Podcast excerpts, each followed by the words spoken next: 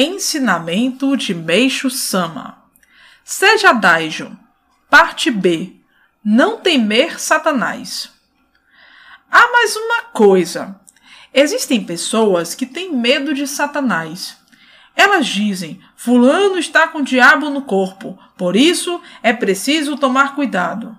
Ou, naquela casa mora o diabo e por isso é preciso ter cuidado. Mas isso é um grande erro. Se for assim, significa que Deus é mais fraco.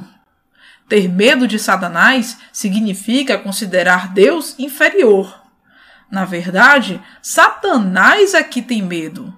Portanto, temer Satanás significa que Deus se encontra no nível inferior a ele. Como aconteceu outro dia, o raio-x não conseguiu ultrapassar a luz de Deus, porque esse é inferior.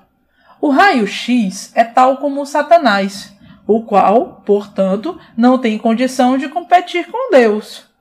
Só que quase todas as religiões de até agora perdiam para Satanás.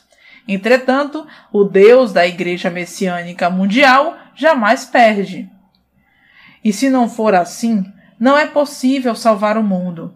Por isso, se é um lugar onde o diabo mora, devemos ir com orgulho e fazer com que os outros também vão. Tempos atrás, me pediram: Fulano não é uma boa pessoa, por isso, faça com que não venha. Ou procure evitar ir lá. Mas eu não sinto medo. Isso porque nada é superior a nós. Tudo é inferior. Acho que temer isso significa falta de poder da nossa parte. Assim sendo, é um grande desrespeito para com o Deus da Igreja Messiânica Mundial. Ou melhor, é extrema falta de compreensão. Por isso, nessas questões, devemos ser diferentes. Do lado de Satanás, todos estão apavorados. É preciso tomar cuidado para não errar nesse ponto. Além do mais, se é ou não é Satanás, é uma coisa que jamais poderá ser entendida pelo homem, uma vez que a pessoa que é chamada de diabo tem desenvolvido trabalhos valiosos. Ao invés dela, o diabo é quem chama assim, uma vez que ela própria fica temerosa. Não há dúvida de que é mesmo o diabo. É preciso tomar cuidado para não errar nesse ponto.